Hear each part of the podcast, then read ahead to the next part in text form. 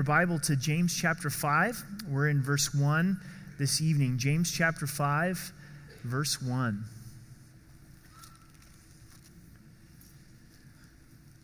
Let's stand together and pray because your mind can only take what your seat can endure. Amen? So, everybody have a good Thanksgiving?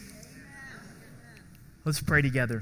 Father, we thank you for your love and your grace and your mercy. And Lord, as we celebrate Thanksgiving and Christmas, Lord, we thank you that you're the God who loves us, who sent his only Son for us. And may the gift of you, Jesus, be cherished in our hearts and understood in a greater way in our minds. And may we be moved to, to serve others and be a blessing in your kingdom. So, would you open our ears and our hearts tonight? Lord, would you help us to hear your voice through your word? In Jesus' name, amen. You can have a seat. A little boy desperately wanted a $100, so he began to pray about it and pray about it, and he prayed for one month's period of time and didn't receive a cent. So he decided to write God a letter. He sat down and put it, pen and paper, and put it in the mailbox. The Postal Service wasn't sure what to do with this letter that was addressed to the Lord, so they sent it to President Obama. So President Obama got the letter and he decided to send this little boy $5 in return. And you know, this boy's going to be blessed with $5. And so he opens up this envelope, and sure enough, he sees the $5 and decides, I'm going to write a letter to the Lord. And says, God, thank you so much for the $5. I noticed that for some reason you had to send your money through Washington, D.C., and those guys, those bums, they withheld $95.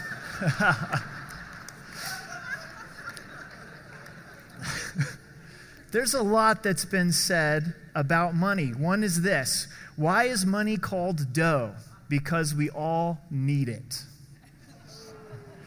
Why was the skunk arrested for counterfeiting? Because he gave out some bad cents. I like that one. That's good right there. This is probably my favorite, though. The nurse asked the question about the boy who swallowed a quarter and said, Well, how's he doing? And the doctor responded, No change yet. well, guess what? We're going to talk about money tonight. And in these verses, James is addressing a group of rich people that had given themselves over to luxury and to pleasure at the cost of others, at the cost of defrauding people and taking advantage of people and not paying their workers. No doubt there'd be some who are receiving this letter from James that were under this situation where they're out working in the fields and not getting paid the money that was deserved them. And it's really a, a scathing call of conviction that James gives to them in these first few verses but it's also for the church to be reminded to not live for money, the love of money, to be envious of, money. And Paul would write and he would tell us that the love of money is the root of all kinds of, of evil. If you seek and desire to be rich, you're going to fall into great destruction. And there's really two roads in this passage, two very different roads. The person that's made money their God, and the person who's persevering, laboring faithfully for the second coming of Jesus Christ. So let's look in verse 1 of chapter 5 James writes says, Come now, you rich, weep and howl for your miseries that are coming upon you. James says, You rich, you need to actually weep and you need to howl, you need to mourn because there is misery that is coming upon you. They're doing great financially, but they're in a horrible place spiritually. And as we read these verses, we're going to find out very quickly that James isn't writing to a believer. He's writing to a person that's been corrupted completely by money. And James is saying you need to stop and think about it. In this life of luxury and this life of pleasure, you don't realize where you're headed for all of eternity. And so many people throughout the world today have taken this same road, this same track, and they said, money is everything and I'm going to do whatever it takes to make as much money as I possibly can.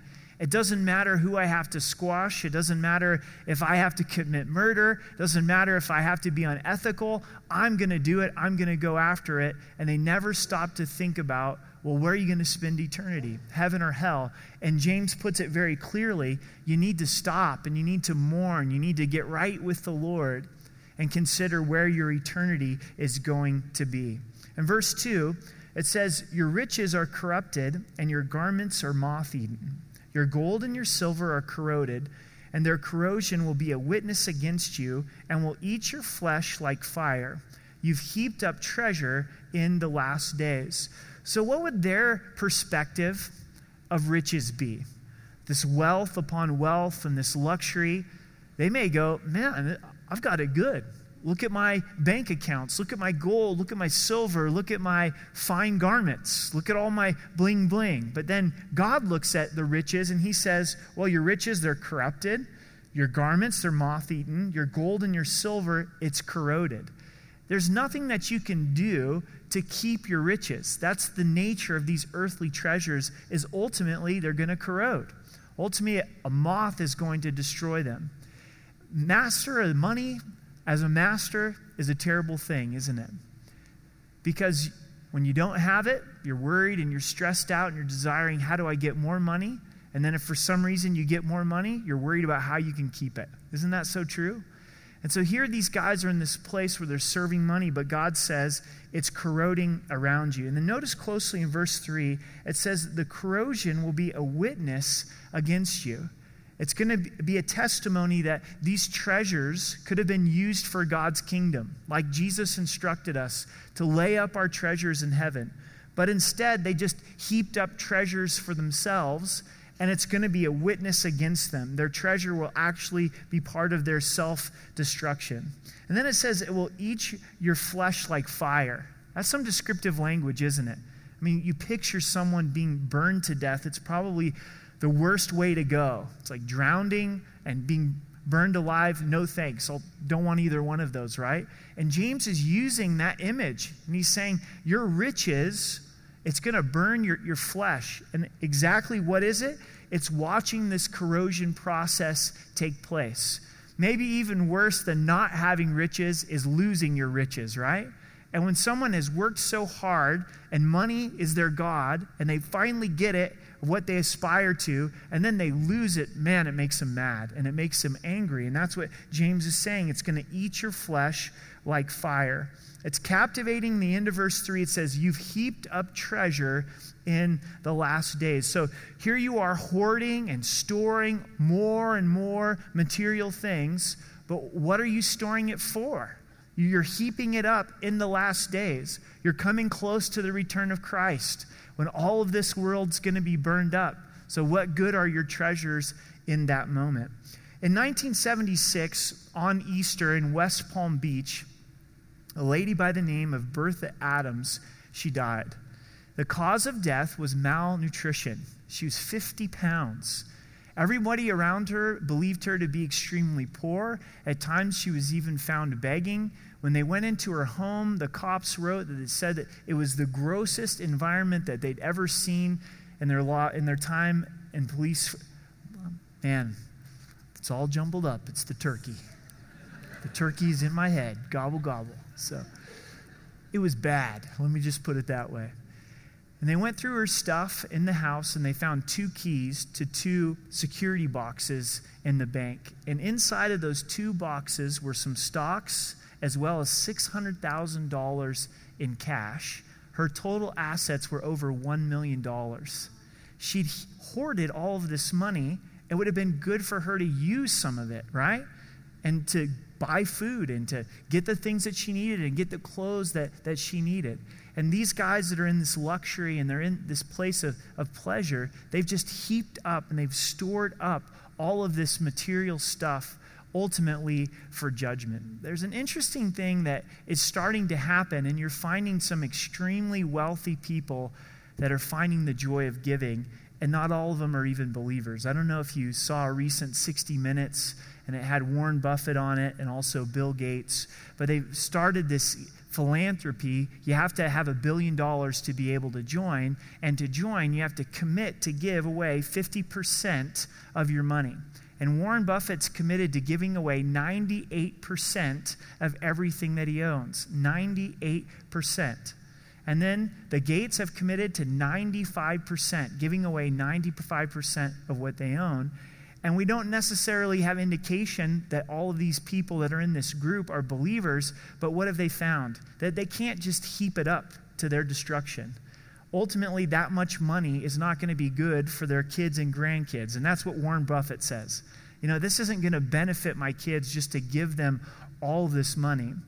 And so he decided, I want to give it away. And, and they're trying to find meaningful ways to, to give that money away and cause the money to have a legacy to live beyond their lives. But hasn't Jesus told us long before that it's more blessed to give than to receive? And Christ encouraging us to take something that's temporal and turn it into something that can be eternal.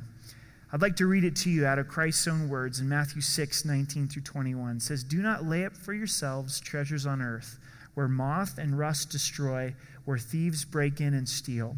But lay up for yourselves treasures in heaven, where neither moth nor rust destroy, where thieves do not break in and steal.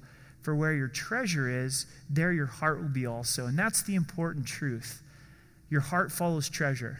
So if you put your, your treasure into the work of God, into the kingdom of God, then your heart is going to be in the kingdom of God as well. It's the treasure principle. Verse 4, it says, Indeed, the wages of the laborers who mowed your fields, which you kept back by fraud, cry out. And the cries of the reapers have reached the ears of the Lord of the Sabaoth. And it's not Sabbath, it's, it's a different word there. And the word Sabaoth, it means the Almighty, the Lord of hosts. So their cries go in to God's ear, the Almighty, the Lord of hosts. So, how did these guys get so stinking rich and have so much money? Well, they didn't pay their workers.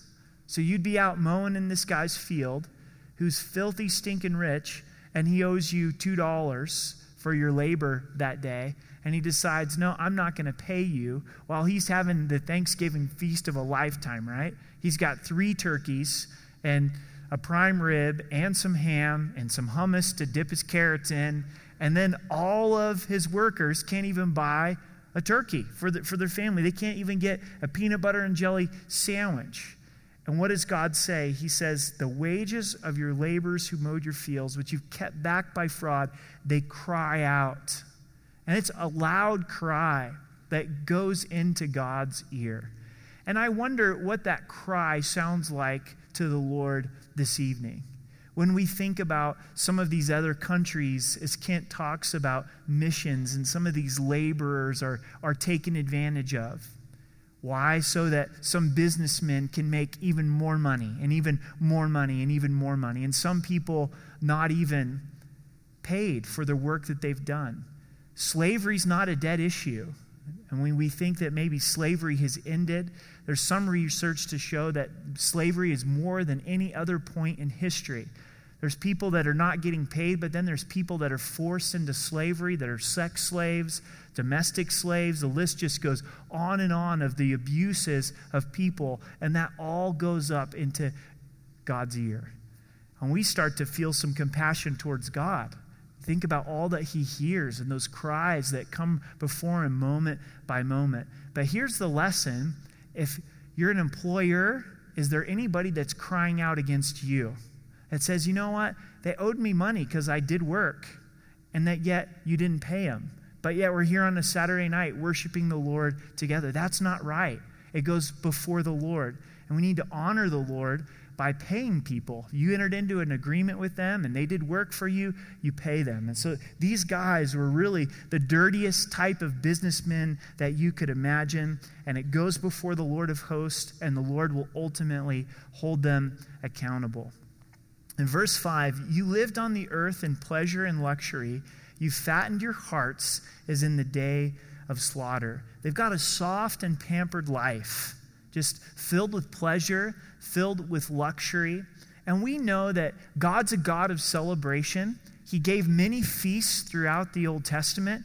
It's not that things aren't to be enjoyed, it's that these guys have chosen pleasure and luxury through injustice, through murder, through destroying people's lives, and through fraud. And so, what James tells them is he's saying, You fattened your heart for the day of the slaughter. You've ripened yourself for God's judgment. You've made yourself fat for the judgment of God.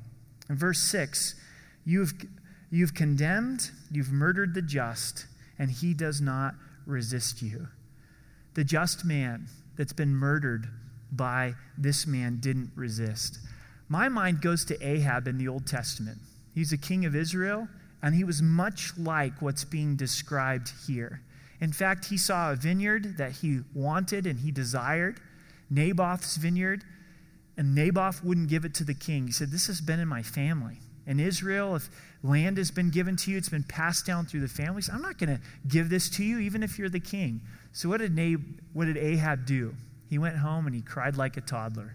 You've seen a toddler throw a fit when they don't get what they want, and that's exactly what Ahab did. So here comes Jezebel, and she's like, Oh, does the king need his blankie? Is, did he do not get the vineyard? And, and so she says, I'll work this out for you. And you can go back and read it for yourself in the Old Testament, and you'll find that then Jezebel, she set up a scheme to have Naboth killed so Ahab could take the vineyard. That's what we're talking about. These guys had no problem murdering in order to make more money. How much does that happen in the world today? Or murder, I'm not talking about in an allegorical sense or an illustration, but cold blooded murder happens so that more people can make more money. And if it's not physical murder, the murder of someone's character, maybe you work in an environment like that where your character is getting murdered. You're getting run under the bus so that somebody else can get the promotion. Well, be of good cheer. There's this other road. That's, that's one road that people are on. James warns against, but this is the road that the believers to be on in verse 7 through verse 12. Therefore, be patient, brethren, until the coming of the Lord. Therefore is linked to, in response to, dealing with these kind of people that have the love of money. What are we to do? We're to be patient. We're to endure. We're to persevere. We're to wait. What are we, what are we waiting for? Until the coming of the Lord. When Christ is going to deal with all of these things. Put yourself in the position of working in one of these fields and not getting paid, and you're the child of God. You're thinking, man, that guy's going to get it. You know, he needs to pay me what he owes me. God says, no, be patient because Christ is returning, the coming of the Lord. And that's what we're waiting for, and that's what we're being patient about. And please just highlight, if you're a Bible underliner, the coming of the Lord. Church, Jesus is coming. In Acts chapter 1, verse 11, the disciples are gazing up because Jesus has just ascended to the throne. And the angel says this to the disciples, who also said, Men of Galilee, why do you stand gazing up into heaven? The same Jesus who was taken up from you into heaven will so come in like manner as you saw him go into heaven. Right after his ascension, the angel's saying, You know what? Guys, get busy because Jesus is going to come back the same way in which he ascended. In Zechariah 14, this describes the second coming of Jesus Christ. And I'd like to read this to you and use your imagination and picture Christ returning. Behold, the day of the Lord is coming, and your spoil will be divided in your midst. For I will gather all nations to battle against Jerusalem. The city shall be taken, the houses rifled, the, the women ravished. Half of the city shall go into captivity, but the remnant of the people shall not be cut off from the city. The Lord will go forth and fight against those nations as he fights in the day of battle. And, and in that day, his feet will stand on Mount Olives, which faces Jerusalem on the east and the Mount of Olives shall be split in two from east to west, making a very large valley. Did you get that? All the nations of the world are going to come and attack Jerusalem. That's what Zechariah 14 is telling us. Anti Semitism is going to continue to grow until the coming of Jesus Christ. And then Jesus is going to say, That's enough. Bam on Mount of Olives. Bam on Mount of Olives. And boom, the Mount of Olives splits and breaks. I'm excited about that, if you can't tell. You just start to picture this in your mind, and then something amazing happens. There's this large valley, and half of the mountain shall move to the north, and half of it towards the south. Then you shall flee through my mountain valley. For the mountain valley shall reach to Azal. Yes, you shall flee as you fled from the earthquake in the days of King Uzziah, king of Judah. Thus says the Lord, my God will come, and all the saints with you. And it shall come to pass in that day there will be no light. The lights will diminish, and it shall be one day, which is known to the Lord, neither day nor night. But at evening time it shall happen that it will be light and in that day it shall be. So, no need for utilities, no utility bills. Christ is the light. The living waters shall flow from Jerusalem, half of them toward the eastern sea, and half of them toward the western sea. And both summer and winter it shall occur. And the Lord shall be king over all the earth. In that day it shall be, the Lord is one, and his name is one. Did you catch that? It says, and the saints with him. I believe the rapture of the church is going to happen before the tribulation, which is a seven year period. And then when Christ returns, the saints return with Christ. Saints are those who are in Christ. And when Christ returns, he's then going to rule and reign for a thousand years. Christ will be king. He's going to set everything right. So you have a boss that takes advantage of you, maybe doesn't even pay you what you deserve as you've worked and has withheld wages from you, be patient. Christ is coming. There's over 300 references to the coming of Jesus Christ in the scripture. That's one in every 13 verses if you were to put it into average. The Bible oozes out with the second coming of Jesus Christ. As you're reading the Bible, you have to understand it's this unfolding story with this big ending where Christ returns. Everything is leading up to this point, and for us as believers, this is what our perspective is to be on. But it's very easy for us to begin to put the second coming of Jesus Christ out of our minds because it feels so normal that things are always going to continue the way they are now. But there's some good news, some really good news. Christ is going to return, He is coming. So, as we continue on in James, be patient, the coming of the Lord. Here's an illustration. See how the farmer waits for the precious fruit of the earth, waiting patiently for it until it receives the early and latter rain. In Israel, there's rain in October, that's the early rain. Then the latter rain comes in January and in February, and the farmer plants and waits and waits patiently.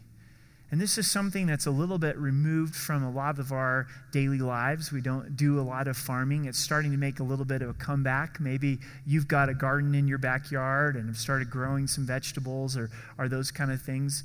We enjoy doing some gardening at, at our house, or I should say, my wife enjoys doing some gardening, and I, I'm learning to enjoy, enjoy gardening. I, I think I've got the brown thumb of death instead of the green thumb of life, but it's a process, isn't it? And we will plant seeds and we've got these covers that will do it early with some plastic over it and it grows and you weed and you fertilize and you wait and you water and you weed and you fertilize and then it's this amazing thing that happens. It actually works. God gives the increase and boop out comes a pepper right? Or here comes a tomato and here comes some kale and oh it tastes so good and it tastes so delicious and this gives us a great understanding of this patience where we're waiting for the coming of the Lord. It's not this kind of patience where we just don't do anything, where we just twiddle our thumbs like this. A farmer is working very hard in his patience, isn't he? He's got to prepare the soil. He's got to plant the seed. He's got to water. He's got to weed. And ultimately, the fruit comes. So while we're waiting for the second coming of Jesus Christ, we're actively doing his work. We're actively engaging in knowing Christ and making him known. Verse 8 You also be patient, establish your hearts, for the coming of the Lord is at hand. Anytime the scripture tells us something twice, we're to pay attention. It's important. This is double patience. This is a double emphasis on patience. And to be patient is this to be long spirited, to not lose heart, to persevere. It's long obedience in the right direction. Are you hearing me? This is not stuff that's cultural. Perseverance is not popular. You're not going to find it in your 2014 goals. I need to be more patient. I need to persevere in trial. But this is what God tells us to do be patient. Wait for the coming of Christ. Continue laboring in the things of God. And as we're patient, establish your heart. The word establish means to make stable, place firmly, set fast, fix. It's the opposite of being double minded. Some have put it this way in a prayer God, put iron in our hearts, make our hearts strong, establish our hearts. I've found that when things are difficult in my life, I find myself thinking about the second coming of Jesus Christ. I find in believers an anticipation for the second coming of Jesus Christ when things are difficult. But when things are going well, when we're at the height of human experience, we're not thinking near as much about the coming of Jesus Christ. And so our hearts are established not by the hope of things in this world, but by the return of Christ. Notice what it also says in verse 8 for the coming of the Lord's at hand. James describes this some almost 2,000 years ago, 1,900 years ago, saying Christ could come at any moment. It's at hand. That's the mystery of Christ's return. It's imminent, meaning we don't know when it could be. It could happen tonight. It could happen before Christmas, before the new year, sometime next year. Nobody knows the day or the hour. What are the closing words in Scripture? How does the Bible end? In Revelation 22, verse 20 and 21, it says, He who testifies to these things says, Surely I am coming quickly. So as you read the Bible, if you get the message, you testify and you say, Surely he's coming quickly. Amen. Even so, come, Lord Jesus. The grace of our Lord Jesus Christ be with you all. Amen. So, how does the scripture end? By all of God's people saying, Jesus, come. I'm ready for you to come. I realize that your coming is at hand. So, more than anything else, are we prepared for the coming of Jesus Christ? And are we preparing others for the coming of Jesus Christ? I think of it a lot like John the Baptist. John the Baptist prepared people for the first coming of Jesus Christ. We're to be preparing people for the second coming of Jesus Christ, preparing our kids for the coming of Jesus Christ, our neighbors, our family members, our coworkers. Do you know Jesus? Are you prepared for his coming? In verse 9, do not grumble against one another, brethren, lest you be condemned. Behold, the judge is standing at the door. The word grumble, it means to complain strongly, to groan. I think grumble is translated really good in the English language. Grumble, grumble, grumble, grumble, grumble, grumble, grumble, grumble, right? When someone's really upset at somebody else, what do they do? They just grumble. It's not very much fun to be around, is it? All that kind of grumbling. And what's the message here, verse 9? It's saying, hey, don't grumble against another believer because Jesus is standing right at the door and he may come back while you're grumpy Christian. Well, I'm grumpy Christian. I'm grumbling by all the Christians that I don't like. And then here comes Jesus and he's saying, hey, why are you so upset? I died for them. I rose again for them. I paid for their sin. I, I forgive them. He's at the door and he gets to do the judging. Remember last week we were encouraged through our study in James? We need to do the loving and let God do the judging. Everyone's going to have to be accountable to God. Every believer is accountable to God. Their life will pass through judgment, not for salvation, but for reward. So let Christ do his job. He's standing at the door. In verse 10, another illustration of patience. The first was the farmer who works hard, persevering in patience, waiting for the crop. And now we have the prophets in verse 10. My brethren, take the prophets who spoke in the name of the Lord as an example of suffering and patience. So you've got guys that are living in luxury and living at pleasure while they're taking advantage of others, but that's not the prophets. The prophets decided a different road. Now, if you want a difficult life, that's going to have huge eternal dividends, then speak in the name of Christ. Speak in the name of the Lord.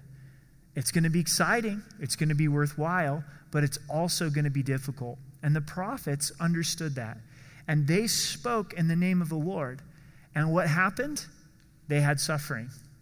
And also, they had to learn to persevere as they spoke the message. It doesn't matter who you speak it to your kids, your grandkids, your neighbors, your coworkers, a lost and dying world. If you speak the message of Christ in the authority of Christ, there's going to be suffering that comes. And this is an example for us.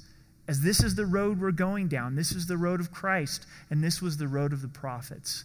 I think of Jeremiah. Jeremiah probably stands out in his suffering.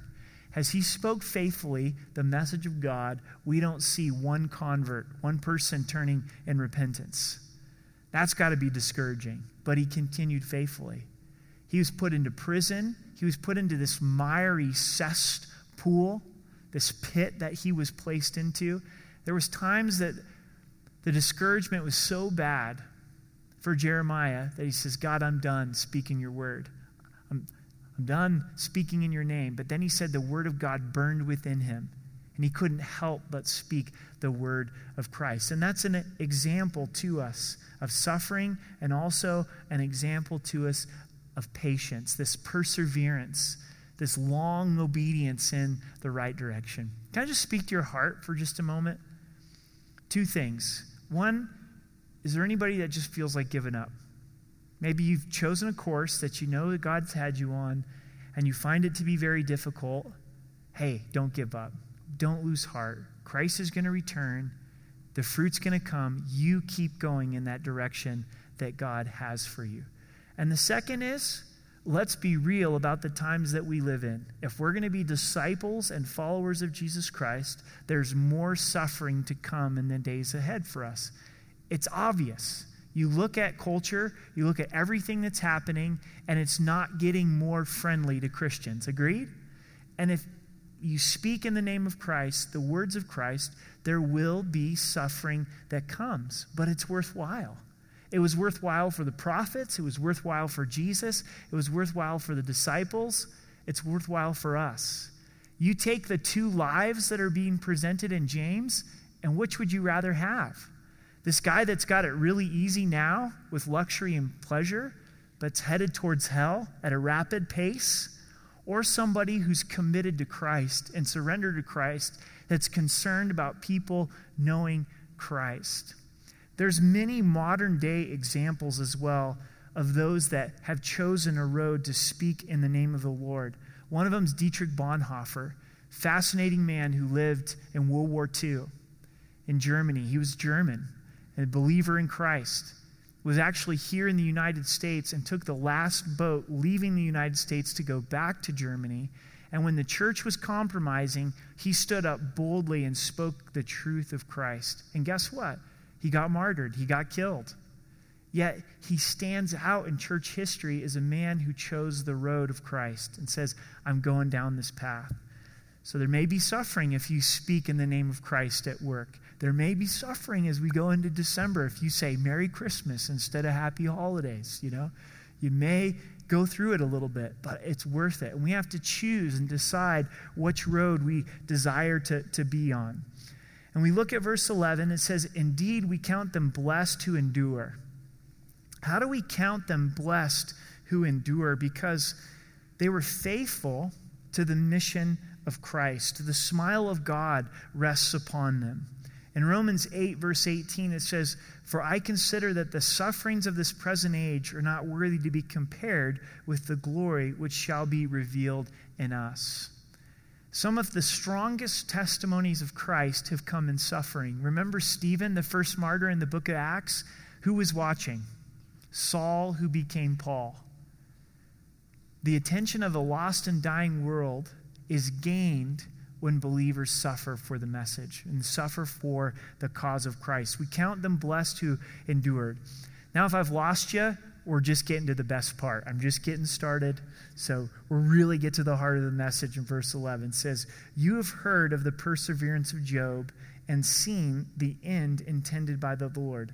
The Lord is very compassionate and merciful. Have you heard of the perseverance of Job? Does anybody like want the ministry of Job? Or is anybody like, I thought that was always Job. And when I looked in my table of contents, I was like, what's this book of the Bible called Job? His, his name was Job. An amazing man. He feared God and he shunned evil. He'd get up routinely to pray for his kids.